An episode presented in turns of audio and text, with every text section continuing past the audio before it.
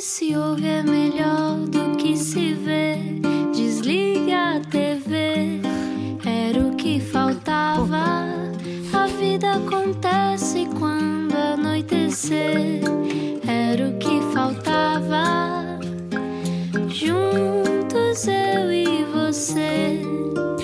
boa noite, bem-vindo à Rádio Comercial. Boa sexta-feira. Espero que esteja ainda ileso depois desta tempestade Elsa que está a soprar para muitas zonas. Há pessoas que voaram. Eu vi pessoas a voar pela rua. Ana, olá. Boa noite. Olá, como é que tu estás? Estou bem, estou bem. Lá em casa também foi difícil, não é? Árvores cortadas é um horror, eu não quero falar sobre isso. Hoje não é sobre mim. Hoje é sobre uma convidada que se acordou agora de um coma, tem mesmo de conhecer. Explica-nos como se eu tivesse acordado de um coma. Faz amanhã 34 anos, mas a festa começa hoje. Não era o que faltava. Jéssica Ataíde começou por ser a Mimi nos Morangos com Açúcar e é uma das atrizes exclusivas da TVI há pelo menos assim uns 10 anos ou coisa que o valha. Ou mais. Ou mais, Ou exatamente. Pode ser mais. Já a vimos em Ilha dos Amores, Flor do Mal, eh, do Mar, Mar. a outra. Flor do mal é mesmo aquilo que ela Flor é. do Mal é um ótimo nome. Exato, Doce Tentação, Destinos Cruzados, Mulheres, Santa Bárbara, A Herdeira e caramba, tanta coisa. Tanta Casos coisa. da vida. Casos da Tantos vida. casos da vida que já se fez naquele canal. Pois. Waiting for Oliver é um documentário que também vimos com a Vogue Portugal. Tem um blog chamado Jesse James, um filho de seis meses, chamado Oliver, é este que estamos a falar, e um ar maroto que apreciamos, hoje com uma touca. Ah, É um gorro. é um gorro. Bem-vinda, Jéssica Ataíde. Obrigada por me terem recebido. Agora sinto uma necessidade de colocar a voz, voz. uma coisa mais. Jéssica, como é que tu estás, linda? Filho, por acaso até estou bem. Estás bem? Estou, por acaso Embora estou. hoje tenhas sido eh, arrastada pela cidade em trânsito, não é? Sim, este trânsito está descontrolado. Ahm, e como a seguir vou ter que ir para a Almada, estou a, estou, estou a rezar ah, Vai correr para que bem, não vai correr fechem. que não Às, fechem a às nove e meia, quando for, já está tudo Já bem. está tudo ótimo. está Já tudo fizeste bem. as compras de Natal? Já. Ok. E és daquelas pessoas que detesta fazer anos em dezembro? Eu odeio fazer anos ponto final. Ah, é? Sim, mas este ano é o primeiro ano que decidi lutar contra isso. Vou dar uma festa, vou ter o meu telefone ligado, vou pôr um vestido, não vou tentar pa- passar despercebida. Ah, não gosto de fazer anos, nunca gostei, mas este ano optei por eh, festejar. Porquê que não gostas de fazer anos? Não sei, nunca gostei. Nunca gostei dessa hum, atenção. Até parece estranho a dizer isso, não é? Eu que me exponho tanto nas redes e faço e, eh, documentários e isso tudo, mas a verdade é que o meu dia de anos é sempre um dia que, que eu estranhamente estou triste. Hum, E o que é que mudou este ano? À exceção do Oliver, talvez. é- acho que é uma mudança gigante, não é? Ter um filho de repente muda radicalmente. O ano passado eu já nem me lembrava ah, que isto tinha acontecido. Eu, no meu dia de anos, fui, tive uma hemorra- hemorragia, estava grávida já, e fui para, para o hospital de urgências ahm, e jantei no, na cafeteria do, do, do hospital ah, nessa noite. Ah, e foi provavelmente um dos dias que eu caiu-me um bocadinho mais a ficha que estava grávida, porque foi a primeira ecografia que eu fiz que eu, que eu a via mexer. Ahm, tanto que eu, Tinha que ir dois meses, três? Eu soube que estava grávida com duas semanas, por isso é que parece que eu estive grávida durante três anos. a queixar-me durante 20 anos. Mas, mas atenção, que eu sempre disse nove meses, mas são dez meses de gravidez. É verdade. Ok. Mas para Importante mim dizer foi menos, 40 porque eu não, eu não cheguei, eu não, eu, o Ali nasceu com 37 semanas. Uhum. Sobretudo. E por acaso acho que quanto mais tempo eles ficam no forno, melhor é. Ana teve dois. Cresce. Tive, tive dois filhos. uma sim, vez? com- Não. não, não, não. Cada, de cada vez e ah, com 42 semanas cada um deles. Imagina, Uau! já a arrebentar pelas costuras. Pois, 42 semanas.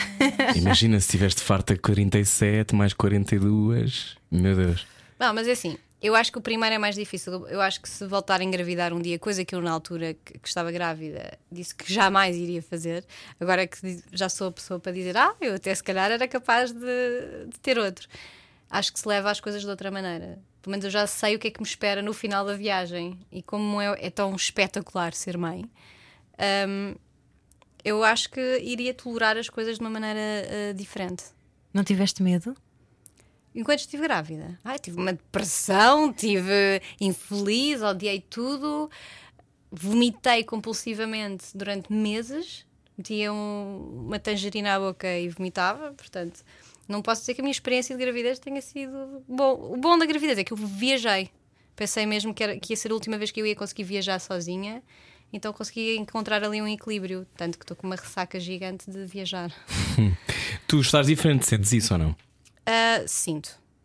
Sinto que fritei a pipoca quando o bebê nasceu e tive uns meses mesmo muito descompensada. E que provavelmente no quinto mês, que não foi assim há tanto tempo, mas assim no quinto mês comecei finalmente a estabilizar. A nível hormonal e a nível de, de muitas coisas de que, que não se fala, não é? E que ninguém, nos- ninguém nos avisa.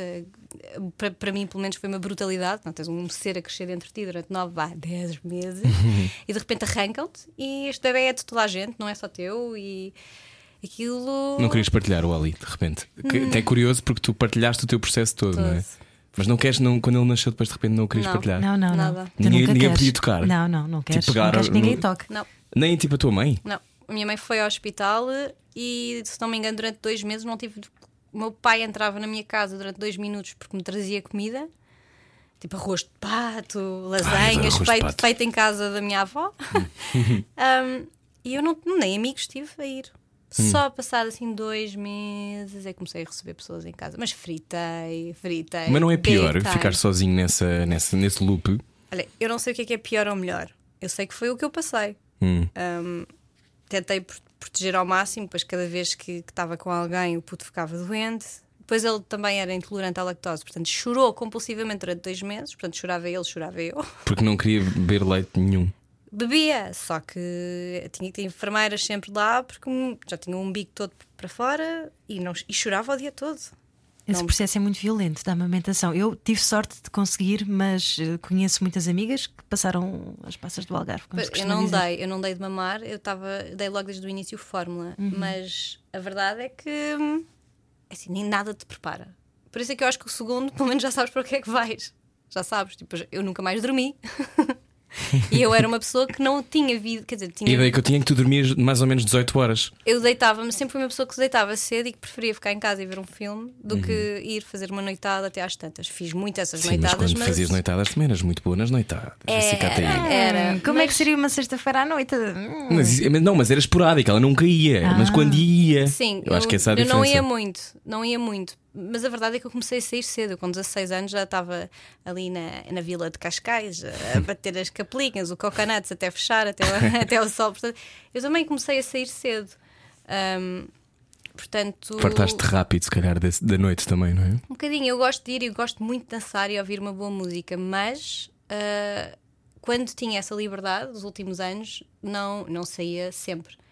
Depois, quando deixas de ter essa liberdade, de repente queres muito voltar isso, a é ter, verdade. queres te estragar até à morte, queres sair, queres depois ir para um after, coisa que não fazia há anos.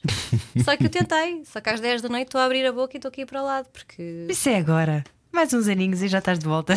eu acho que estou assim a voltar A devagarinho. partir dos dois anos é tudo mais fácil. Ainda falta. Tu e agora, o Oliver está cá fora, O Oliver Tem está cá quant- fora. quantos vezes? Seis, não é? Seis. seis meses. Ahm, como é que te surpreendeste mais contigo? Eu acho que é isso. Eu, durante a gravidez, sempre fui, ah, eu vou deixar e vou fazer e vou acontecer, vai acontecer isto. E esquece, não fiz nada disso. Fiquei em casa, fico em casa, tenho. Sinto um bocadinho que isto de ser mãe é um. É, é, um, não é, um, é um jogo de culpa diário. Todos os dias tu consegues te sentir culpada, ou porque sais de casa e, e não brincaste com ele, ou porque de repente ontem pela primeira vez foi um dia que o puto nem sequer queria olhar para a minha cara, só queria o pai. E tu pensas, sou eu que estou aqui todos os dias a fazer isto. Fui eu que te Então carreguei não, cá dentro. tu não- nem olhava para mim. Estava chateada com alguma coisa, sei lá. Portanto, saí de casa em culpa. Depois, se não o ponho na cama à noite porque chego atrasada, estou em culpa. Quando saio muito cedo e não dou o prim- primeiro biberon da manhã, estou em culpa. Eu estou a rever-me tanto no que tu estás a dizer, mas isso passa também. Mas há de passar, mas eu consigo me rir da situação, esta Sim. Uhum. culpa não é, que tu sentes, eu tenho perfeita consciência Yeah. que é. Mas sim, mas sinto que me tornei muito mais tolerante, ah, as minhas prioridades mudaram bastante. Ah, também passei a ser uma pessoa que está sempre cansada. Mas também, objetivamente, tu nunca foste uma pessoa que estava com o pico de energia histérica de um lado para o outro. Não, mas. Tu, tu- eu sempre achei que tu te preservavas muito até. Que podia ser entendido como não me apetece lidar com ninguém, não socializar, mas também era uma de se calhar quer ficar em casa, não me apetece. Sim, eu sou, eu sou um bocadinho Bicho do mato? bicho do mato. Que eu percebo que seja difícil para quem não me conhece achar isso, porque como exponho tanto a minha vida ah, publicamente, parece que não, não é coerente o que eu estou a dizer. Mas ah, uma amiga minha uma vez disse-me uma coisa que, que- que é verdade. Eu sempre geria a nossa amizade a respeitar que tu, quando estás com o período, não sais de casa. quando estás, ah, está a série, não sei das quantas, o último episódio a sair, que não vais sair de casa e que vais desmarcar aquilo que nós já tínhamos combinado. Tipo, às tantas ah, as pessoas aceitam-se. E eu, a verdade é que eu fui muito assim. Se Não calhar és é. pessoa de fazer fretes. Não. Ai, não, Não com sou. ela não consegue. Não consigo. Aliás, se me ponho em algum ambiente de- de frete ou num ambiente com alguém com quem eu, como, como diz a Gisela João, o santo não, bet, não bate, Bate. Não, não bate, não bate, hum, por norma dá merda. então, se houver álcool, eu bebo um copo de vinho e começo. Porque tu e isto e aquilo e Qual é que é o teu logo. signo, Jéssica? Sagitário. Sagitário com o quê? Sagitário com ascendente virgem e carneiro. Uhum. Lua em carneiro. Lua em carneiro. Ah, Portanto, tu eh, também nós, nós como se descobriste. fôssemos muito entendidos não, não, não, mas também nós também Adorei. somos entendidos. És? Sou, claro. Ah, ok. Sou aquário com gêmeos, lua em caranguejo. Uau! Yeah. Há uma coisa aqui que é que eu reparei durante o teu processo, que é tu foste também ligando mais esse universo. Ou, ou sempre existiu na tua vida? Astrologia, Ah, não, sempre lado espiritual. Estavas a pensar o que é que eu estava a falar? Eu assim, o que é que ele está a falar do quê? Qual lado? Não, astrologia e Não, essas eu coisas. sempre gostei da astrologia. Tenho uma grande amiga que é a minha bruxinha, como eu a chamo. é Tu publicas coisas dela às vezes. Publico coisas dela, da Eva. Ahm, tenho assim, sou- não sou cética em, em nada. Eu experimento tudo o que aparece de terapia e tenho uma abertura enorme, embalo então ia lá para, para os curandeiros todos e acredito sempre em tudo. Sempre numa lógica Eat, Pray, Love. É agora que eu vou conhecer um tuk-tuk que me vai dizer. Como é que não é tuk-tuk que ele se chamava? Patuk? Como é que se chamava o senhor do Ketut. filme? Ketut. Que é. O- na Indonésia há cinco nomes, eh, então eles chamam-se todos. Ketut é o nome do quinto irmão. Ah. Tu nunca pensas quando tens um filho lá, eh, qual é que vai. Imagina, acho que são cinco nomes, quando chegas ao sexto é outra vez Ketut. Tipo, é uma coisa assim, és capaz de ser mais do que um filho Ketut. Esse gajo, capaz de ser prático também, não é? Sim, mas eu por acaso no Eat, Pray, Love fui ao Ketut mesmo. Foste? Fui mesmo ao Ketut do filme, tanto que. Ai, eh, não sabia isso. ah, pois, tenho A história foi como com desceu aqui uma, uma informação também do universo. Foi? Como é que foi? Foi muito engraçado porque ele está muito velho, agora ele já morreu. Aquilo é um negócio. Mas depois de conhecer? Sim, que ele não deixa de ser uma coisa meio especial, não é? Hum. Até porque não sei se é por causa do filme, porque há muitos curandeiros lá. Ah, e aquilo é mesmo no sítio onde ele fez o filme. O filme foi mesmo feito em casa dele, com a família toda dele. Ah, tanto que há montes de fotografias nas paredes lá fora dele com a Julia Roberts. E é por ordem de chegada. Se não me engano, era 30 dólares, uma coisa assim do género, cada, cada, hum, Consulta? cada consulta. E como é que é? O que é que ele faz? Ele, ele, Ele escreve-te? não, ele toca-te no corpo todo, até te vira às tantas de costas e está-te a ver as costas. Ele não fala inglês, tem um filho ao lado praticamente que, que lhe ajuda. Eu, quando o vi, ele estava velhíssimo, fisicamente igual ao que estava no filme. E o filme deve ter sido há 10 anos atrás, se não me Sim. engano. Portanto, hum, eu não sei, é uma alma querida. Agora, o que é que ele me diz? Não, não me disse assim, ah, vai, tu vais-te casar. Pois, realmente casei. Mas também não me disse que eu ia me divorciar. Passado um mês. Portanto, vá.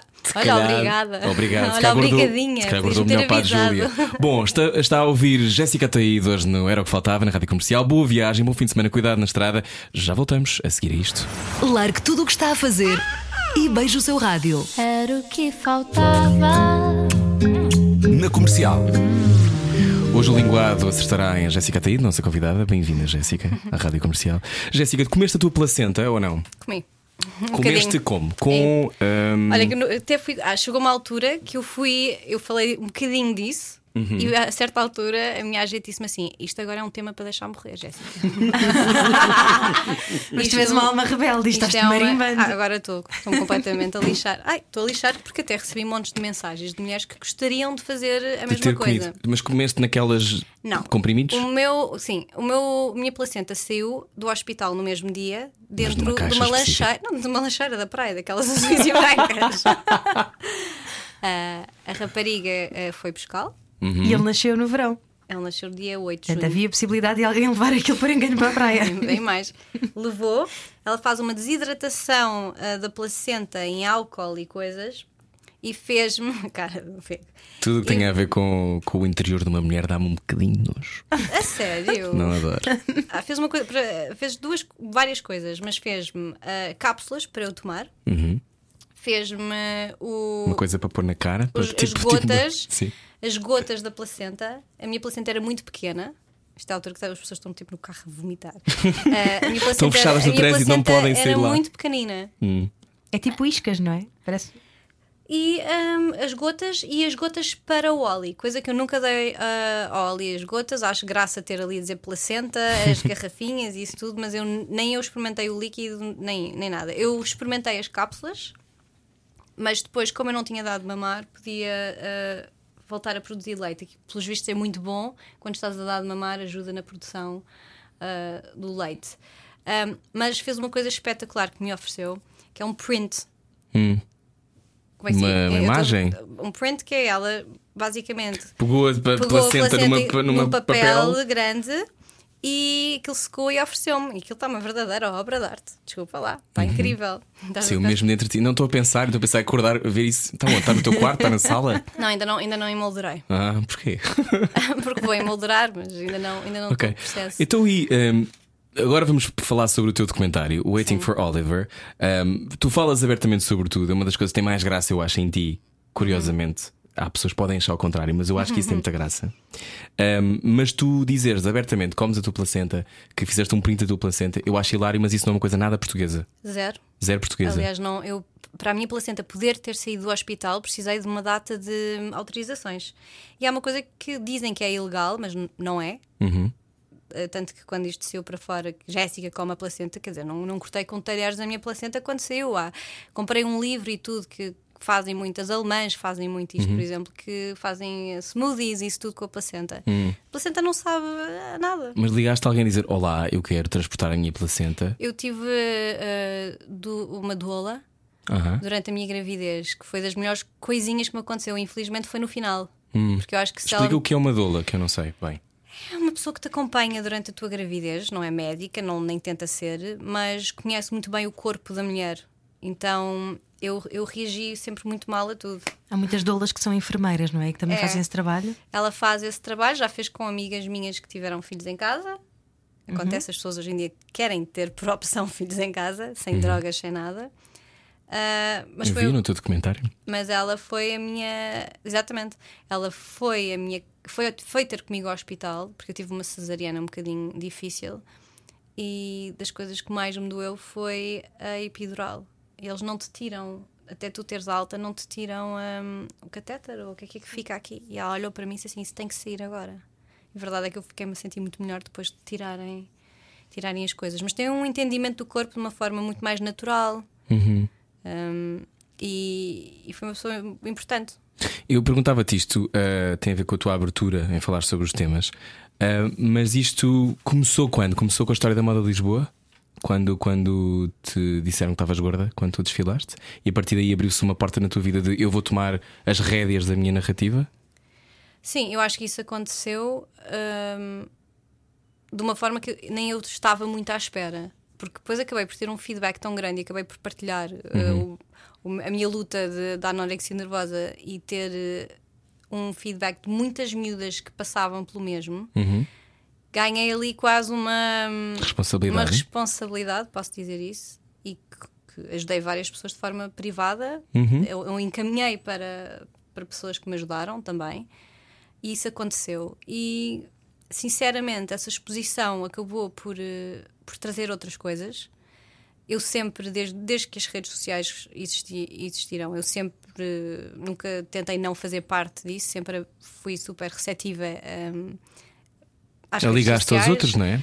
um, sem problema absolutamente nenhum. E também percebi, obviamente, que eu tinha fragilidades enquanto atriz um, e que. E que, hum, e que às tantas as pessoas estavam mais interessadas em saber coisas sobre mim e, e coisas que eu fazia pessoalmente ah, do que em que novela é que eu estava ou não. Que é triste, porque sempre quis ser atriz, mas foi ali um bocado um momento que eu pensei, bem, ou faço esta exposição e vou usar as coisas que eu passei na minha vida e realmente vou, vou, vou usar isto de uma forma positiva e ajudar outras pessoas. Há pessoas que acham que não é genuíno ou que não é, e a verdade é que é. Se eu ganho dinheiro muitas vezes com isso, também é verdade. Ainda bem. Um, também dou muito. Mas um, passou a ser um, uma, um trabalho, um, uma, um bocado uma missão. Portanto, quando ficaste grávida, fez-te sentido partilhar essa. Eu, quer dizer, eu nunca ia partilhar daquela maneira. Aquilo não foi uma ideia que surgiu da minha parte. Foi um convite da Sofia Lucas e do José Santana, da, da Vogue. Uhum. Uh, e quando me sentaram no início, eu estava um bocadinho reticente. O que é que achaste?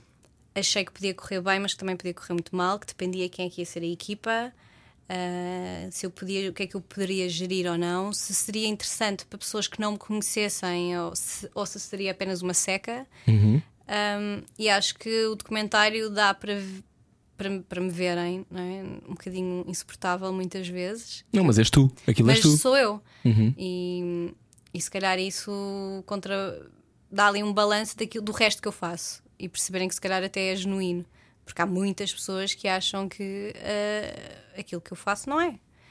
Mas voltando atrás, a ser, desculpem, é a minha mãe. É tu. Deve Responde estar, deve estar a ouvir. Mas, assim, por favor, stop talking, Jessica, stop talking. Um, acho mesmo que, que percebi que o meu trabalho não iria passar só por ser eh, atriz e que as frustrações que eu, que eu tinha, um, que hoje em dia já as aceito, não é? De não fazer teatro, ou não de fazer cinema, ou de não ser considerada para, para, esses, para esses papéis, tem muito a ver com o facto de ter eh, entrado nesta, Nessa zona. nesta zona.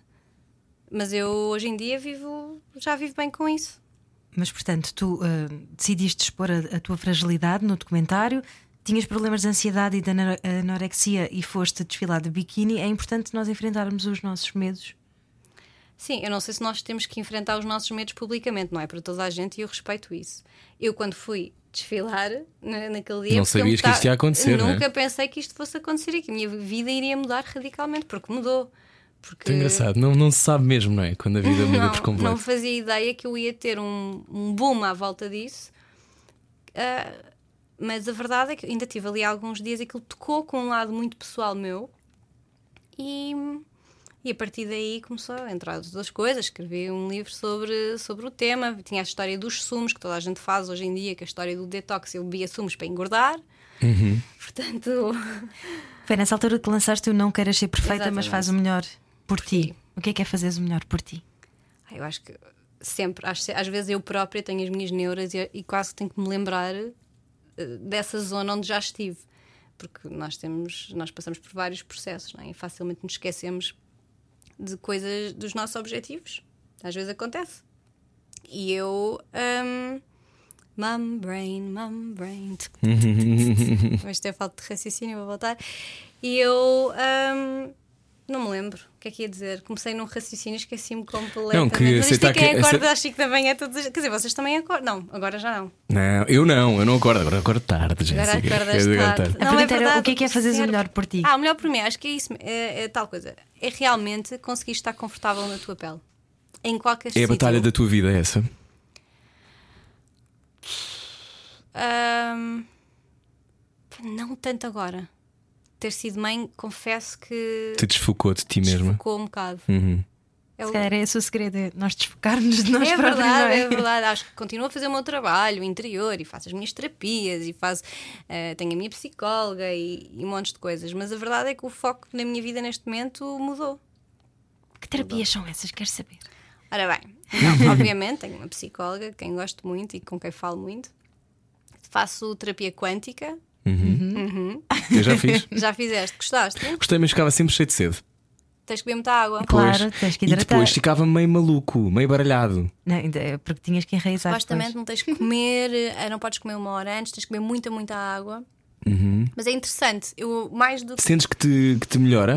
Que te ficas mais equilibrada? Eu não sei se te consigo responder. Eu já, toda a gente me faz essa pergunta. Eu não sei o que é que aquilo me faz, mas alguma coisa de bom faz.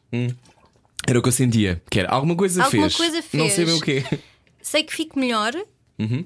eh, Terapia quântica, para quem está a ouvir e nunca fez, nem faz ideia do que é, são elétrodos mais ou menos que são colados no corpo, não é? E depois há uma calibra, calibração, Ai, calibragem, eh, vão-te calibrar. É, e vão calibrar e em fazem falta, um não é? scan ao teu corpo todo e veem mais ou menos o que é que te falta, o que é que tu precisas.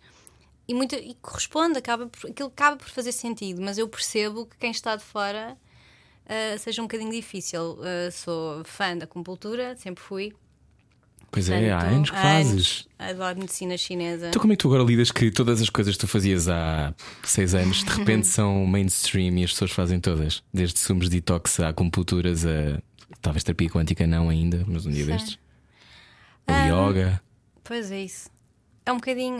Quer dizer, eu vejo muitas coisas que, que eu acho ainda bem que as pessoas estão a fazê-las. Acho ótimo. Achas que Eu ajudaste? também tive. Uhum. Não sei se ajudei, acho é que viajei e apanhei estas coisas muito fora antes de chegarem, se calhar cá. Tá, Mas há pessoas que já faziam yoga e já faziam meditações e já faziam. A Ana é professora de yoga. É. Dou aulas de substituição da minha professora, sim. Mas- que é a um coisa que eu mais sinto falta desde que fui mãe, que parei o yoga e é o maior erro. Mas Porquê é que é o maior erro? Ai, porque é, porque o corpo faz mesmo muito bem ao corpo. Eu fiz durante a minha gravidez toda. Um, e pronto, aquelas coisas ainda tenho o abdômen aberto. Que é aquelas coisas de Tens? gaja. Tenho. Mas porquê? Porque há, É uma porque coisa que acontece com a e gravidez, não- Mas é para guardar fecha. alguma coisa? Não, eles Antes fosse, antes fosse, antes fosse. Ah, pois volta ao sítio, mas, mas tu já estás muito. Eu estou muito mais magra agora do que estava Eu vi no outro dia num story e tu estavas completamente diferente. Sim. Eu estou mesmo muito mais magra, tanto que tenho amigas que, que já me sentaram a dizer: Tu andas a comer. E eu assim, eu não brinco com isso. Eu quando tenho, sei que vou ter, ou estou a caminhar para um. Para, um, para, para, ter um. Exatamente, para, um limiar. para ter uma, um- uma crise de anorexia, eu sou a primeira pessoa a identificar isso e a pegar no telefone e a ligar quem tem que ligar para, para me ajudar. Não é o caso. Literalmente ando a comer que nem uma lontra e acho e eu, pronto, eu hoje fiz análises, já que estamos aqui em partilha, porque eu digo que tenho uma tainha, não é? Uma ténia. Ténia, uma ténia. ah, é querido, é querido, foi querido. Foi querido na A Jéssica barriga. tem uma mãe inglesa. Sim, é verdade. Ah, na barriga, porque emagreço, emagreço e como, como, como. Uhum. Por isso, também me disseram que pode acontecer depois de uma gravidez. Mas é engraçado porque eu realmente engordei bastante na minha gravidez. Mas não tiveste problemas com isso? Ou tiveste? Não, nada. Eu Tava... Eu bebia Somente, somente tu te Coca-Cola. queixares de que não conseguias pôr os ténis e que era um filme. Sim, mas eu bebia Coca-Cola de manhã à noite e nunca tinha bebido Coca-Cola assim na minha vida antes. Ah, são aquelas coisas que nós ficamos com vontade de E comer. comia um pacote inteiro de gelado com daqueles grandes. Tipo, havia, eu havia poucas coisas que não me enjoavam, portanto. Quantos quilos é que engordaste, sabes? Nem contei. Yeah. Eu também chegou uma altura e deixei de contar. Não contei. Eu What's the point? Mas eu emagreci muito no início porque vomitava. E depois, assim, os últimos três meses foi. E eu não tinha noção de como estava, mas tenho uma fotografia que mostra. E quando eu mostro isto às minhas amigas, elas dizem-me realmente nós amávamos-te muito e ninguém te disse. Hum. Eu queria ver se encontrava. Depois eu mostrando esta fotografia, tenho que dar esta fotografia ou não? Não tens que mudar. Para quê? Para, para, para as pessoas verem? Não. Nós explicamos. Então mostra-me agora e nós já voltamos. Está a ouvir a rádio comercial hoje com Jéssica Ataíde. À noite parecemos todos mais bonitos. Era o que faltava. Com Rui Maria Peco e Ana Martins. Na comercial. Boa viagem, hoje connosco está a Jéssica Ataíde, a mulher que esteve à espera de um filho com a Vogue, que também é importante. Nem toda a gente pode esperar por um filho com a Vogue e a Jéssica Ataíde vê-lo. Acabaste de nos mostrar esta fotografia que é o último dos últimos dias em que estás grávida, não é? Sim. Eu nem eu tinha consciência. Pronto, Tu és outra pessoa. Não, sabe, parece aqueles filmes que, fazem, Fazem uma caracterização muito má. Pa- Sabes o Dr. Dolittle? Não, parece Exatamente, mais a, exatamente. a Gwyneth Paltrow que faz às tantas um Já papel. sei, já sei. Sim, já, sabes. Que- Oh, Jéssica, hum, que se só chegou agora, Jéssica Ataíde, atriz e também influenciadora. Ai, eu odeio essa palavra. Eu sabia. Eu odeio. Odeias esta palavra quando, de facto, tu influencias? Tens quase um milhão de pessoas no Mas- Instagram, Jéssica. Mas eu não, posso, eu, não eu não posso dizer que eu sinta que seja influencia, influenciadora, influencer, vá, como gostam de dizer Hum. todos. Eu sinto que sou atriz e que partilho a minha vida, ponto. Não, nem tudo o que eu faço influencia, não Já sei. falámos, já falámos há pouco que tu, tu deixaste escapar, sendo que eu acho que tu hum, não deixas escapar e vais dizendo as coisas que sentes. hum, que gostavas de, se calhar, se tivesses tido um trabalho como atriz que tu gostavas mais, se calhar não tinhas exposto tanto a tua vida. Sim. Hum, tu, sobretudo em comédia, e já entraste no filho da mãe, e eu acho isso e já te disse isto. Eu acho que tens muita graça e tens tempos de comédia muito engraçados. És muito querido. Acho mesmo. Bora dizer isto ao país todo para me O darem país todo está a papéis. ouvir. Pronto, Esta é país- a rádio mais ouvida do eu país. adoro fazer comédia e podem-me chamar para fazer papéis de comédia, se favor. Eu comecei com comédia, é um facto. E já teve, fiz mais duas ou três coisas na TVI, Uhum. eventualmente de comédia. Ahm, mas depois acabou por não acontecer. Depois eu sinto sempre que as coisas eh, vão por outro caminho. Também, quando só estava a fazer comédia, já tinha vontade que alguém me desse uma coisa que fosse séria para eu mostrar que também sei chorar. Eu acho, que- eu acho que me lembro dessa fase que tipo, Eu eu agora também- quero ser uma atriz séria. É, exato, eu também passei por isso. Hum. Queria experimentar outras coisas, mas eu não me posso queixar. Já tive muito tipo, vários tipos de personagens. Agora, A TVI trata-te bem. a TV trata-me muito bem trata-me. Eu só trabalhei eh, unicamente e exclusivamente com a TVI. Tenho o maior orgulho de todos os proje- projetos que já fiz. Agora, hum, eles ouvem-me e até me vão dando coisas novas para fazer e, e personagens diferentes e conseguimos chegar quase sempre a um acordo. Quase sempre. Mas sim, chegamos. Mas às vezes, às vezes não fazes quando não queres. Exatamente, às vezes não faço. E Hoje em se- dia- Ou seja, tu tens poder negocial nesta fase da tua carreira para dizer sim ou não. Sim, mas tem a ver, o meu sim ou não tem a ver mesmo com um desafio que tem que me deixar eh, feliz e que eu tenho que sentir que me tira da minha zona de conforto. Que se me apresentam um papel que eu sinto que eu vou estar demasiado confortável, Não queres? são nove meses de trabalho. É um ano. Tu tens que ter um desafio grande, senão vais enlouquecer. Ou então, quer dizer, eu já faço tanto meu fora que eu preciso mesmo de alguma coisa que, que me saia das entranhas e que me faça realmente transformar e, e estar insegura e ir para casa dizer eu não consigo fazer isto, não sei fazer E estás isto. disponível para isso, para estares Eu- eh, eu a gosto passar de por essa, essa destruição de agora não sei se consigo. e Claro, e faz Vocês parte. atores são muito estranhos. Vocês. Mas é preciso, é verdade que eu, eu sinto mesmo que é preciso esse sofrimento, pelo menos- eu falo por mim. Por isso não expandes, não é? não sais dali. Não sais. E, e- e eu gosto de- desse. Eu vou para casa muitas vezes insultar os diretores de atores, depois acaba os projetos abraçada a eles com saudades e adoro-os.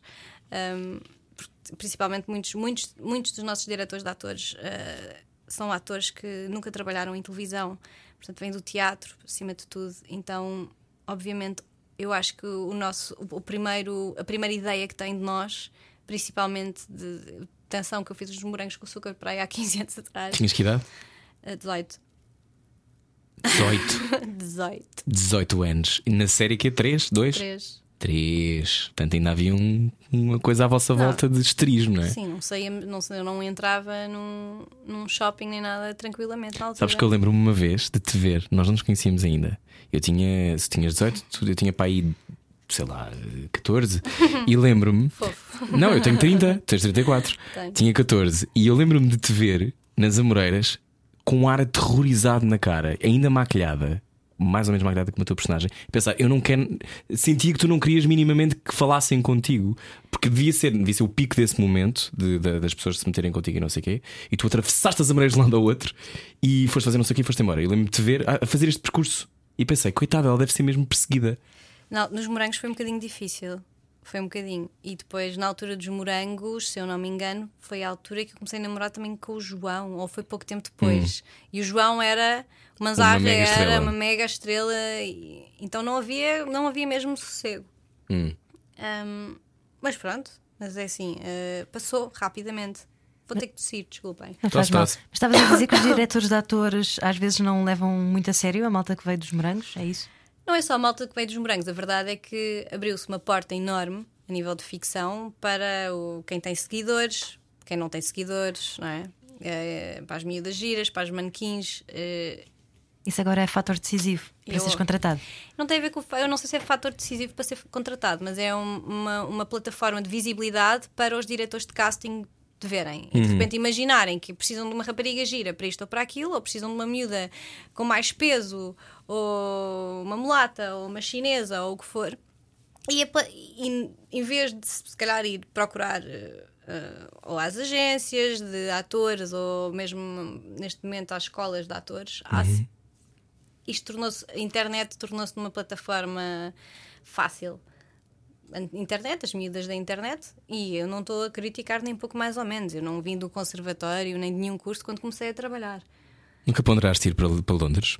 Ah, eu comecei em Londres. Foi? Sim, Ah, não eu, sabia. eu fui para Londres estudar e voltei nas minhas férias de verão do curso e foi nessas férias de verão que, que fiquei nos morangos. Estavas a estudar o quê? Teatro. E a tua mãe inglesa? E a minha mãe é inglesa, portanto o meu curso durou três meses. Então, e tu nunca pensaste ter uma vida completamente fora de Portugal? Tendo em Claro. conta que tens uma mãe e que, que- que tu não és muito portuguesa numa série de coisas. Principalmente no sentido do humor. No seu sentido de humor, que eu adoro. Mas que eh, é mal interpretada de vez em quando, não é? Sim.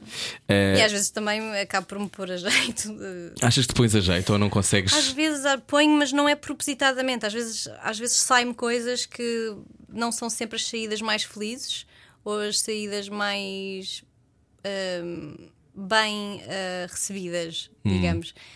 Mas a idade tem-me feito muitíssimo bem. É verdade.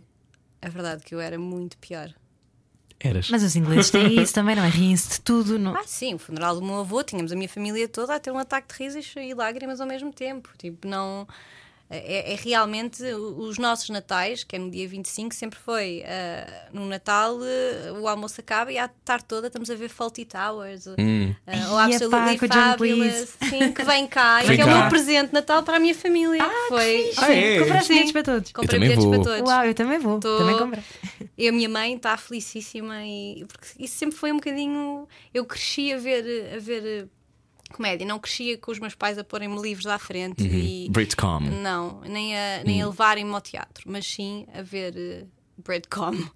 Blackadder. The Vicar of Monty Hadley, Python. Monty Python, claro. Mas eu, eu também. Por isso é que se calhar Também eu. acho isso e acho que tens muita graça. Mas eu acho que esse sentido de humor em Portugal ah, nem sempre as pessoas o entendem. É difícil. É muito difícil. Algumas, cada vez mais, eu cruzo-me cruzo-me com pessoas que, que, têm esse sentido, que têm um sentido de humor assim. E outras que não. Foi por isso que foste mal interpretada quando disseste que querias ter um filho bicha. Olha, é assim, sim, provavelmente, mas depois houve, passei- houve pessoas que me disseram assim: ai, não devias ter usado a palavra. Percebemos o que é que querias dizer, mas não devias ter dito bicha, podias ter dito queen ou o que fosse. Mas realmente, pá, fosse todos lixar as suas bichas, porque depois não houve uma festa no Lux que era um convite que era bicha. Enxovalhar todas as palavras possíveis, bichas, eh, paneleiras, tudo e mais Não alguma digas coisa. isso na é verdade, é verdade. E, e já toda a gente achou aquilo o máximo incrível. E eu disse aquilo genuinamente. Eu cresci numa família onde nunca, nunca houve qualquer tipo de problema com, com Com- a sexualidade, seja quem fosse. O meu primo direito foi casado, é casado com um homem, e o casamento dele foi todo do Star Wars. Que fixe! Altamente. Um, eu tenho uma prima mais nova que tem uma namorada. Nunca foi um tema, nunca foi. E tu és uma aliada muito verbal, vocal sobre, sobre os direitos LGBT em Portugal, por exemplo. Porque eu não consigo compreender e não me passa pela cabeça mesmo. É- são há coisas que me transcendem na vida e, e isso é, é uma delas. E só para explicar, tu não estavas a ser ofensiva, estavas a dizer que gostavas de ter tido uma menina e que por isso foi mais ou menos isso, não é? Sim, queria ter uma rapariga. Já, já que não ia. Quando eu soube que ia ter um rapaz, atirei o exame ao chão chateada. foi. Esse feitio, Jéssica, eu adoro isso. Tu Tirei. atiraste o- as coisas para o Não, chão. pior, recebi a análise. Eu estava a viajar sozinha e recebi a análise de saber se o bebê tinha eh, alguma deficiência. E antes de ver sequer se havia alguma deficiência, quando vi que estava, dizia 95, 99% masculino, foi tipo, atirei para o chão e nem sequer vi, coitado, se o bebê tinha algum problema. E agora que tenho um rapaz, não me imagino nada com uma rapariga. Muito engraçado. Sim, mas o teu rapaz foi capa da Vogue, portanto a probabilidade dele ser whatever he wants é gigantesca. He can be whatever. O meu filho vai poder ser aquilo que ele quiser. Já nos E é contas lindo. mais a seguir. É lindo morrer. A seguir, Oliver e também Jéssica. Não era o que faltava, venha daí. Está a ouvir Rádio Comercial. Boa viagem. À noite, todos os gatos são pardos. Parvos. Pardos. Parvos. É aquilo que preferir. Era o que faltava. Na comercial. Juntos você. Boa viagem com a Rádio Comercial. Hoje está cá Jéssica Ataíde. Jéssica Ataíde que decidiu fazer um documentário, ou melhor, foi convidada para fazer um documentário com a Vogue, Waiting for Oliver. Vi este documentário. Viste? Vi, não vi todo. Ah, Mas Eram vi- oito episódios, não é? Eram oito episódios, vi uns quatro. viste o parto? De parte não, que parte tinha medo. Não, mas o parto foi. eh, Tenho a dizer que foi feito com muito bom gosto. Ok, então vamos por partes. Porquê que tu, partes deste parto, porquê que tu decidiste aceitar fazer isto? Ok, então. Eu fui convidada para fazer isto Uhum. e automaticamente saiu-me um claro, como se fosse a coisa mais normal de sempre, porque seria uma continuação daquilo que no fundo eu já estava a fazer nas minhas redes sociais. Não foi de toda uma ideia minha. Quer relatar um- um- algum do teu desconforto, a tua experiência. Depois começámos a fazer, eh, a fazer isto. Ah, tinha a Catarina, que trabalhava ah, com eles, que até foi giro, porque ela tinha uma irmã que estava grávida ao mesmo tempo e criei uma relação ótima com ela. Mas ah, não é segredo para ninguém, eu estava a passar uma fase muito complicada da minha vida. Portanto, eu cheguei ali a uma a certa altura que eu já. Eu, porque é que eu estou a fazer isto? Ahm, Não é já- para ninguém, ninguém sabe o que é que estás a dizer. porque, não, cheguei assim, conf- confesso que cheguei assim mais ao final das gravações e pensei, já não estou, com- já não vou ser, isto já não vai ser tão genuíno quanto isso, porque há aqui uma história que eu Já não estou a estavas com o falar. Diogo. Porque eu já não está, porque o Diogo estava a passar por, por- por tudo o que ele falou publicamente e eu não estava a falar disso no documentário. Hum, ok. Portanto, aí tive, tive assim uns mixed feelings de que sentido faz eu fazer, estar a fazer isto tudo de forma tão aberta e tão sincera e depois estou a fech- este pequeno, grande pormenor da minha vida, eu não estou a falar e estou a ignorar. O foi- Diogo Amaral, pai do teu filho. Exatamente. Um, que está ótimo, só para que saibam. Um, e é ele que está a tomar agora conta do Wally, para eu estar aqui. Muito bem, beijinhos para ele. Beijinhos para ele. E os pais não ajudam, os pais fazem parte.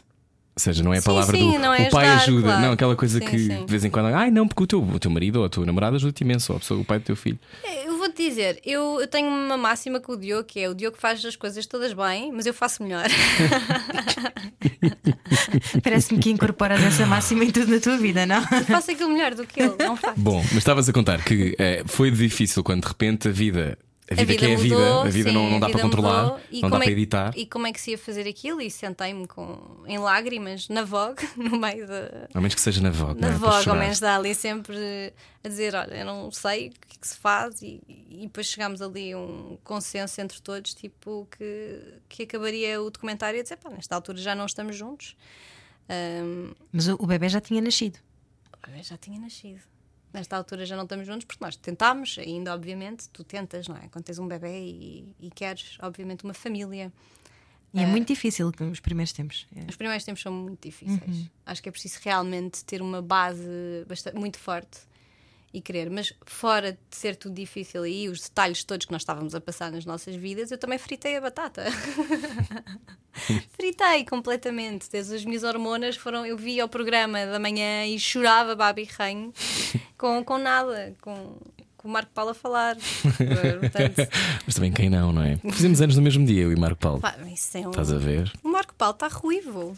Mas ele pode fazer o que ele quiser. Ou está, é ruivo ou descolorado, agora não sei, mas lemos olhar para ele e pensar, ele está diferente. Se calhar as tuas hormonas. Mas olha, quando, quando tu começas a falar, o documentário, vais fazendo o documentário, houve ali momentos, ah, por exemplo, quando o parto. Uhum. O parto podias não querer mostrar. Não tive problema absolutamente nenhum com o parto. Porquê? Porque acho que é a coisa mais natural da vida. Aquilo, para mim, o parto era o menos grave de- de- a nível de exposição do que, do que o resto. Para já não, não, não, não se via grande coisa. Via-se o bebê a sair e, e as nossas reações. e Uhum. Portanto, eu posso bem ver, não me vou assustar com Não nada. vais- A câmara está do lado de cá. Está é do isso, lado não de é? cá, Ok. sim. Está do lado Normalmente é onde o pai fica também. E quando vês os oito episódios, gostaste? Sim, há coisas que. hum, Pronto, que, que não me lembrava. Não. Não. E acho que acima de tudo, quando eu voltar a ver eh, esta série, e provavelmente, sei lá, Vais ver com o uns Wally. anos, gostava de ver com ele. Quando ele for mais crescido, mas não sei, acho, acho, acho uma recordação eh, gira. Achas que foste corajosa? Não, Foste o quê? fui eu. Essa quando as pessoas, ai, foste muito corajosa. Não, coragem são as pessoas que andam a lutar contra doenças ou a apagar fogos ou. Coragem, o quê? coragem porque fiz um documentário para a Vogue, please. Mas tu não pensas muito no que os outros acham ou no que os outros vão julgar.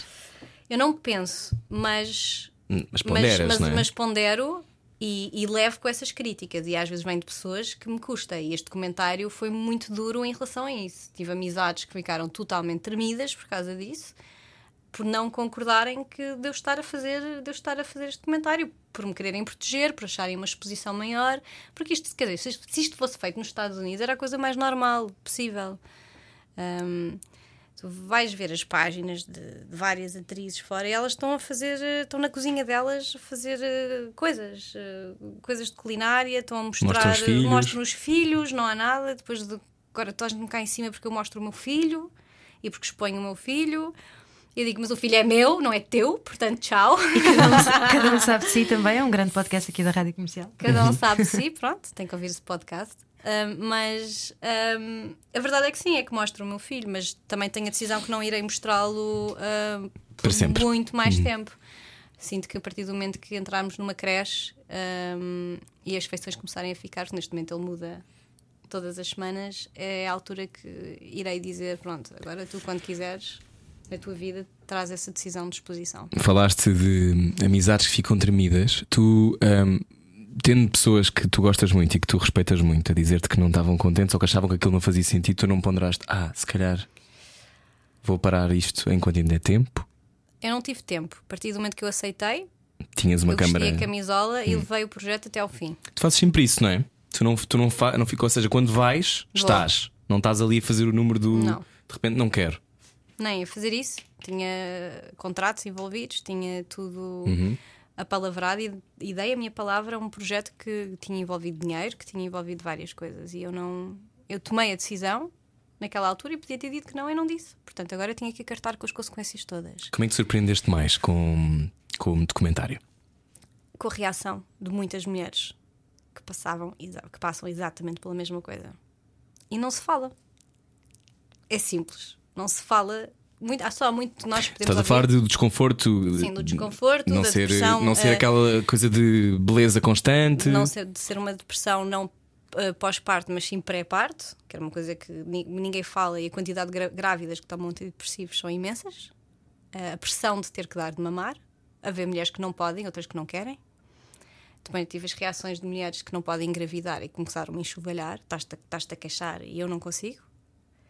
Hum, eu isso, isso publicamente foram também me deu a visível deu-me ah, como é que eu digo isto? Fez-me perceber várias outras pessoas, outras histórias. Hum, puseste no lugar do outro. Sim.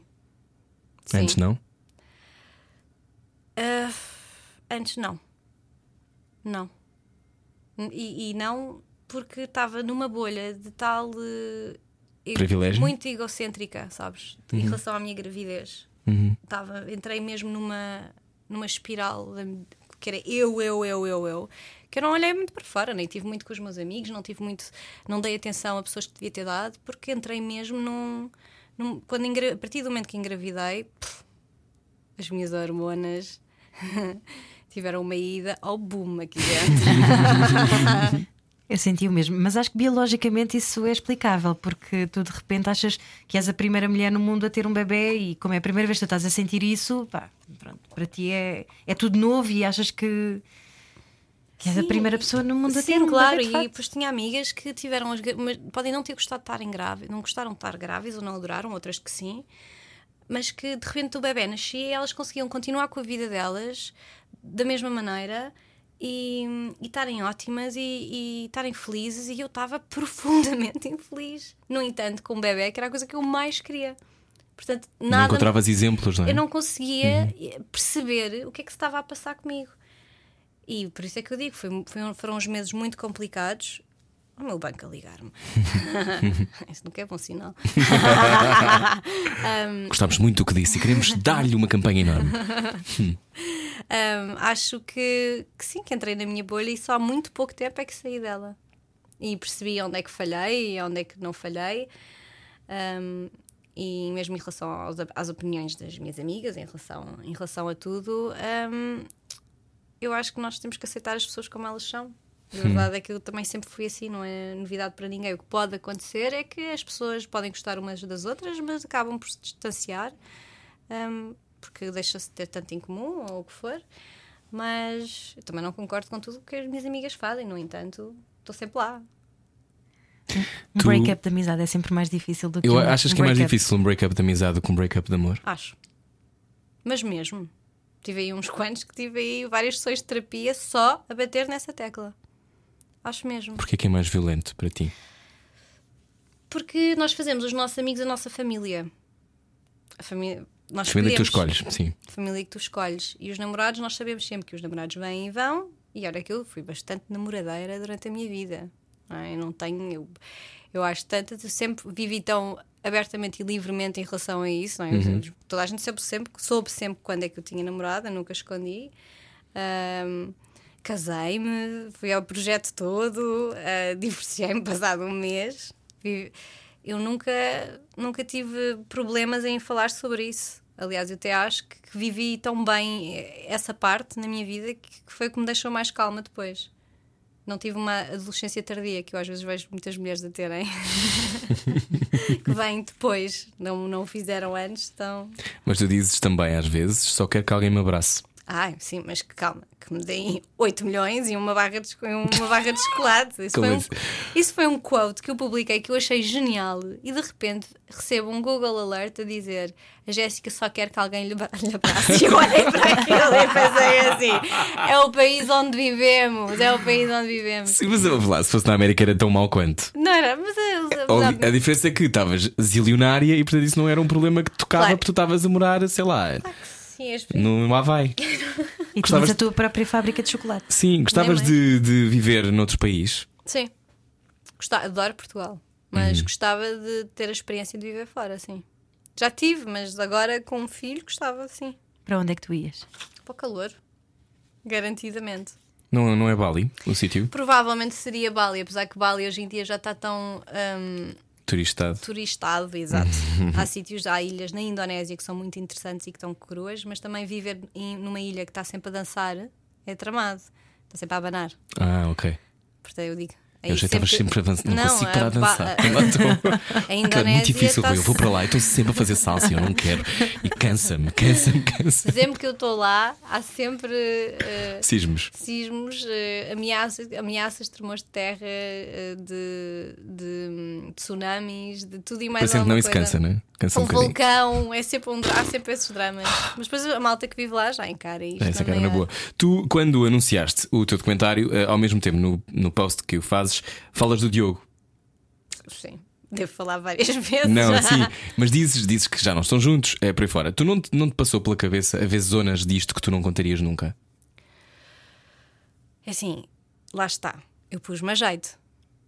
Eu, quando comecei este documentário, Abriste a porta, não abri podes pôr entreaberta, não é? Tem que estar aberta. Não concordo, eu não sou crítica em relação às outras pessoas, Hum. porque eu acho que é fácil falar e nós nunca sabemos exatamente o que é que as outras pessoas estão a passar. Mas é verdade, é que a partir do momento que eu abro a minha vida daquela maneira e agora o quê? Ia fingir? e é tipo, ai, agora não vou falar sobre este pequeno detalhe. Não, não dava, mais valia mostrar que realmente sim, as coisas acabaram, somos amigos, está tudo certo. Tipo, olha lá está, eu estou eu a dizer tipo. Tipo, tá, Tipo. mas está tudo bem. Tu, tu achas que o Oli eh, vai gostar de se ver um dia neste documentário? Acho, porque ele é um bebê lindo. Não, ver esse processo todo. Eu imagino que se tivesse, imagina, sei lá, 10 anos e a minha mãe me sentasse na sala para eu ver um documentário que ela tinha feito quando eu estava na barriga dela, eu, eu acho que ia gostar, mas eu gosto muito de atenção. Nem, toda, nem todas as crianças são assim. Eu por acaso acho que o meu filho vai gostar de ter atenção. Achas? Acho. Como é que foi fotografar com ele na capa da Vogue? Ah, parecia um profissional. Eu estava tão preocupada sempre que não relaxei. Nunca estive ali a dar tudo. À máquina, à fotografia, a cerrar os olhos, nada. Estive sempre ali tipo: será que ele tem frio? Será que ele Mas ele está naquela fase em que está tá lá, mas ainda não tem uma personalidade, não é? Ai, Ou já achas que tem? Oh, então não tem. Mas é que aos 6 meses não estão ainda naquela fase meio limbo. Ui. E- Esse limbo começa a desaparecer, eu acho que aos 4 meses, provavelmente. Hum. Ele agora é um bebê. Ele- agora já faz de mim o que quer. que é- Eu nunca vou deixar o meu filho fazer isto. Deixo. BTV. pff. é verdade, eu nunca vou fazer isto. Nunca vou, nunca vou pôr o meu filho a comer à frente da televisão. Não que não ponho, senão ele não come. E vais dar açúcar? Eu dou-lhe Cerelac. A Cerelac tem açúcar. Eles dizem que não, mas tem. Eu Tem adorava. Cerelac. Mas eu só comia açúcar aos Mas 2 é- anos, é o que diz a minha mãe. Ah, olha, eu nunca tive nada, na minha casa nunca tivemos nada disso. Aliás, um dos meus sobrinhos, quando nasceu, quando começou a comer, a minha mãe deu logo uma batata frita. Ah, a minha mãe des- des- destrói logo isso. Eu sou apologista que os miúdos, se tiverem uma festa de anos ou se tiverem um momento especial e se quiserem ir ao McDonald's, devem. Devem ter a vida mais normal possível no que toca à alimentação. Devem ter um equilíbrio de comer coisas boas, saberem o que é que faz bem. Se calhar não terem Coca-Cola e esses- essas marcas todas que estamos a falar em casa, Sim, ninguém mas, está a pagar. mas ter, saber que existe essa, essa opção, não barrar. Também não, para não ser o fruto proibido, não é? não concordo com essa coisa de zero açúcar, zero tudo. Acho que na Páscoa devem poder comer um ovo de chocolate e acho que, que se vão às vacinas e que se vão portar bem também merecem. Percebes? Não- Ah, compensar com açúcar. Olha, tu uma das coisas que, que se calhar começaste a ponderar foi que tipo de mãe foi a tua mãe agora que tu és mãe? Ai, tu queres, nunca queres ser igual à tua mãe. Nunca. Nunca. Pensas sempre, nunca queres ser igual à tua mãe, mas acabas por transformar na tua mãe. Como é que tu reparaste nisso? Agora já tens seis meses de mãe em cima? Sim, eu às vezes eu não sou igual à minha mãe, igualzinha, mas muitas coisas, em muitas coisas dou por mim a ser. E a relação da minha mãe eh, ficou espetacular depois de eu ter sido mãe. Foi? Ai, Não era antes? Não, não, não. Eu saí de casa com 18 anos, portanto, não. não Foste era. viver com o teu pai?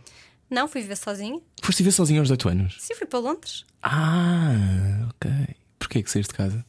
Saí de casa porque queria explorar o mundo, tinha andado a juntar dinheiro, queria ser atriz, já tinha feito, feito mil castings aqui e nunca. E era péssima a fazer os castings, nunca conseguia decorar os textos e corria-me sempre tudo não super mal. com- é importante, não é? É super importante se alguém quer ser ator, se calhar tem que conseguir decorar os textos, mas eu ficava tão nervosa lá que depois nunca acertava nenhuma e fui para Londres. E achas que vais ser sempre rebelde? Eu não acho que seja rebelde. És. Achas? Acho que tu és contracorrente. Acho que tu fazes aquilo que tu queres. E és, mesmo que isso te custe ou, te, ou pagues um preço, eu acho que fazes aquilo que tu queres fazer. É a sensação que eu tenho. Sim, e já te conheço há muitos anos. razão, sim. Mas, sim. mas eu, eu acho que a visão das pessoas sobre ti é que tu vives a vida que tu queres viver. Sim, eu vivo a vida que eu quero viver. Ponto final. Eu não vivo mesmo em fretes. Não consigo. E há pessoas, e eu admiro algumas pessoas por conseguirem Gerir. gerir isso e conseguir, porque acho que às vezes até é importante se Uhum. fazer e, e estar e A tua visibilidade e a tua profissão têm muito disso. Não é? vivo muito disso. E eu, e eu digo, Vai eu à festa, está na festa, ser simpático, diz adeus, tira a fotografia. Muito dificilmente. Eu tenho, para já tenho muito pouca paciência para a cena de me arranjar. Que é uma coisa que Mas tu gostas de estar gira quando está gira. gosto, claro, e quando há todo um momento. Embora hoje tenhas vindo com uma touca. Há todo um momento que eu gosto de ser girly e de me maquilhar isso tudo, mas não tenho. Como é que eu digo? Não, é, não, não, não arranjo as mãos e não pinto as unhas todas as semanas, ou, ou não, não tenho essa coisa de gostar de ir para um cabeleireiro e, e fazer coisas. Para mim é um frete.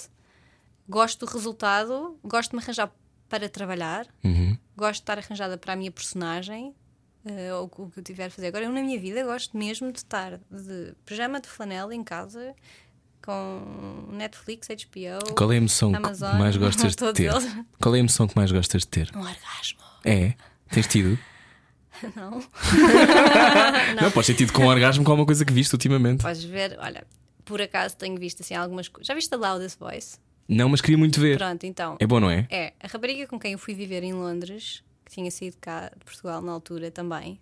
Não, tinha sido antes, Hum. que é a Annabelle Wallace, que viveu a vida toda cá em Portugal. Uhum. E ela é atriz. E ela ficou. Eu vim para cá. E ela ficou. E entretanto ela ah, já fez vários filmes e ela entra na série da Loudest Voice. Podias ser tu. Não, não podia. Porquê? Porque está muito bem encaminhado para ela. Tu vais ficar em casa até quando, mais ou menos? Tens noção? Estás com o teu pequenino, não é? Para sempre. Estou com o meu bebê. Vou ficar até surgir um excelente desafio profissional. É a minha decisão. Eu agora, eu agora apetece mesmo sair da minha zona de conforto e fazer uma coisa ah, fixe. Enquanto atriz. Também vou dar uma. Vou descansar um bocadinho das minhas redes sociais durante, no início do próximo ano para me focar noutras O coisas. que é que isso significa? Significa não estares a postar? Significa não, significa não ter, eh, quer dizer, tenho coisas de trabalho que tenho que fazer, não é? Tens Obviamente, campanhas tenho e campanhas e e, tenho contratos e não, atenção, aproveito para dizer que todos os contratos que envolvem o meu filho, o dinheiro vai para a conta dele. É. Sim. Claro. Boa, um pé de meia para, para a para mim, o faculdade. meu filho era para mim. não, mas é verdade. Tipo, às vezes dizem, tu usas o teu filho. Não, não é facto de usar. A verdade é que estou a juntar dinheiro para o primeiro ano de escola dele ou coisas assim do género e que faz realmente Antigamente diferença. havia pessoas que punham as crianças nos catálogos de moda, portanto é mais ou Sim. menos a mesma coisa. Eu tenho muitas amigas que não são conhecidas e mostram os filhos, não é por aí. não. E, e mostram até eles serem mais velhos. Eu sinto é que se eu continuar a, a- a ter esta exposição que ainda tenho, vai chegar a uma altura que acho que é importante ele seguir viagem sozinho e ele desaparecer desse lado. Ah, Agora, também não vai andar a aparecer com bonecos na cara, nem a mão, nem as costas, não aguento. Eu só ponho as costas, por acaso. Mas Pois, é, és é- daquelas que põem as costas mas- para não mostrar a cara. Não, só ponho as... porque o pai não quer e portanto, Pois, isso tem também que é- respeitar. Claro, é preciso arranjar um equilíbrio. Isso eu percebo. Com os pais é sempre complicado. Olha, falando em pais, falando em pais, o teu pai, eu vi um post muito querido que tu puseste o teu pai com o Oli. Uhum. Eh, eu não me lembro exatamente o que tu dizias, que era nunca, acho que nunca tinha pensado de postar esta fotografia, assim, uma coisa do género. Postei duas, postei uma do meu pai e da minha Que era mãe. com ele ao juntos. colo, acho Ah, eu. não. Ah, esse tu, do pai e do teu mãe, que eu também achei incrível. Sim, os meus pais nunca, eu nunca tinha estado com os meus dois pais ao mesmo tempo e estive no hospital. Que foi tipo assim, o momento. eh, um momento tipo. Porque os teus pais não tiveram muito tempo juntos. Não, desde que eu nasci já não estavam, portanto, Uhum. nunca os vi juntos. Ah, foi só uma relação esporádica? Foi. Ok. Foi, eu sou fruto de, de um affair. Então, Tem um certo charme Por também. isso é não que és rebelde. não, mas tenho uma relação ótima com o meu pai. E também falas Também. sobre isso, estás a ver? Tipo, ninguém diria isso como tu acabaste de dizer. O quê? De ser ter sido um Sim. affair? Então, tantas que andam por aí e não dizem. Todas tantas que têm A miúda, a miúda isso não te, não te fazia confusão. Ai, não, claro que fazia isso, sofri imenso. Não por, eh, por ter um pai aus- mais ausente, eu vivi com a minha mãe, mas porque eu tinha duas famílias muito diferentes, não é? Eu cresci, às tantas, estava em Portugal, numa família inglesa, numa escola inglesa, depois passei para a escola dos Betos, com- em que não, não, não me enquadrava minimamente, porque não, eu não vi- nunca vivi com a cena de temos que andar todos sapatos de vela nem nada. A minha mãe, primeiro dia de escola, mandou-me com a farda do Santomerex. Fui logo gozada nesse dia e ruinou qualquer hipótese que eu tinha de ser cool, estás a ver? Que hoje em dia tipo, consigo me rir na boa, mas eu lembro que houve momentos na minha adolescência que eu. Que eu que foi, foi, foi sem dúvida daí que disputou a minha anorexia nervosa e as minhas inseguranças e isso tudo. Mas a verdade é que eu até acho, levando em conta tudo tudo o que aconteceu naqueles anos, eu dei bem a volta à situação. Deste muito bem a volta, eu acho. Ah, Eu acho também extraordinário, e, e nós já falámos sobre isto, os dois. A maneira como tu falas sobre a anorexia, eu achei muito importante. E acho que ainda bem que o fazes. Porque milhares de pessoas que estão a ouvir têm casos desses próximos, Sim. ah, como eu tenho, e outras pessoas que não se apercebem, como por exemplo a anorexia tem muito a ver com. é uma doença que tem a ver com o controle, tem a ver com. é um flerte com a morte, entre outras coisas. Sim. Um, porque a coisa mais básica do mundo é tu alimentaste, né? Um, e, e é muito importante, eu acho, falar sobre isso publicamente porque há muita gente que o vive ainda. Sim. E é uma doença para a vida, não é? Não é uma coisa que Não. desapareça para sempre. É uma, uma doença para a vida, por isso é que eu estava a dizer que agora que eu emagreci, Tens de estar vigilante, claro. acabo sempre. As pessoas que se preocupam comigo entraram logo. Jéssica, estamos a entrar em. Não, não estamos. Eu lido muito bem hoje em dia e sei exatamente quando é que, Uhum. quando é que tenho que gerir isso. Porque E quando minha- é que é? Quando é que tu sabes que o chip mudou? A partir do momento que eu não consigo engolir nada. Isso até ficou assim um bocado. Nem às vezes não conseguimos.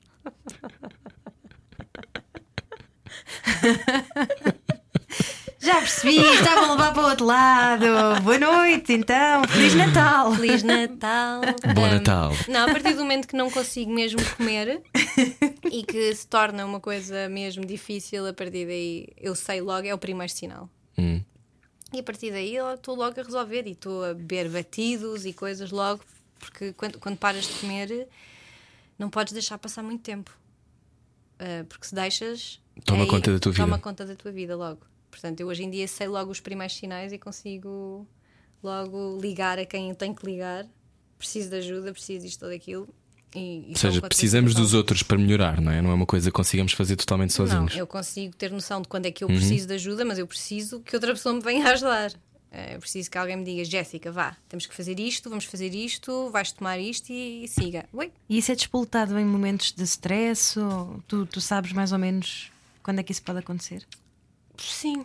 Quer dizer, antes eu vou dizer que quando era mais nova era uma coisa muito mais recorrente, não é? Mas a adolescência e isso tudo é, É é dramático. muito dramático. Claro.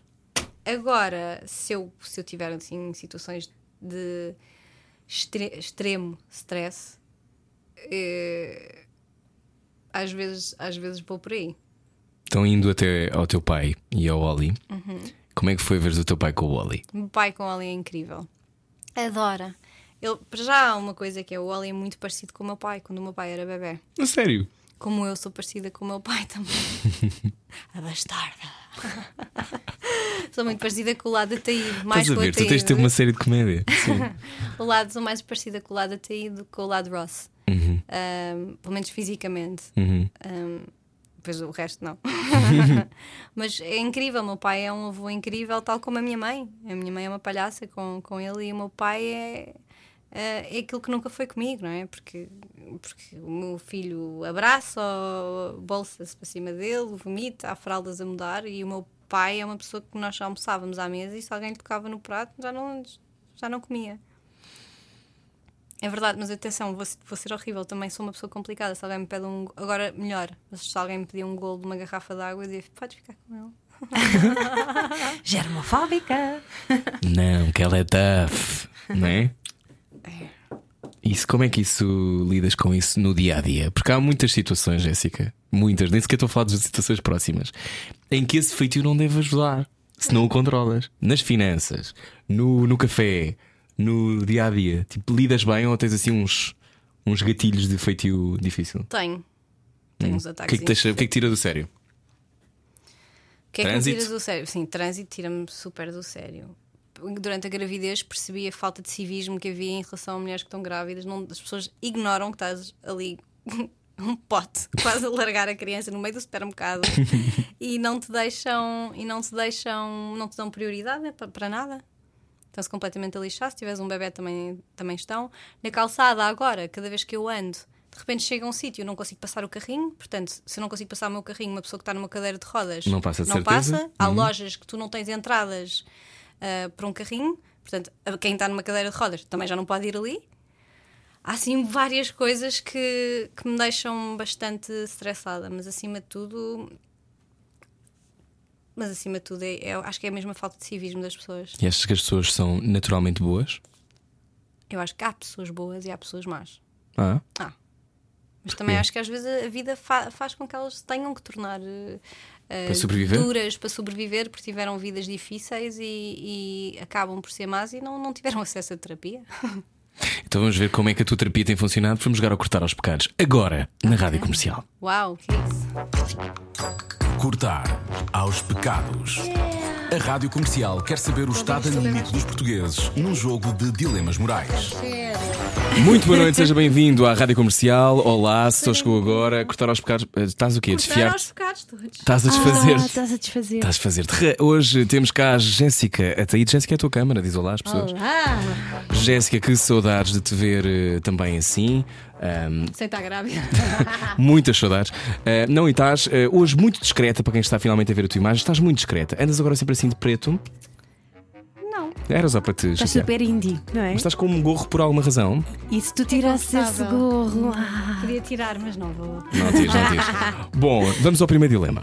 Vamos lá. lá. Imagina, Jéssica, que continuas solteira e queres muito um irmão para o Oliver. Tentas engravidar de uma relação casual sem dizeres nada a essa pessoa? Não. O que é que achas de quem faz isso?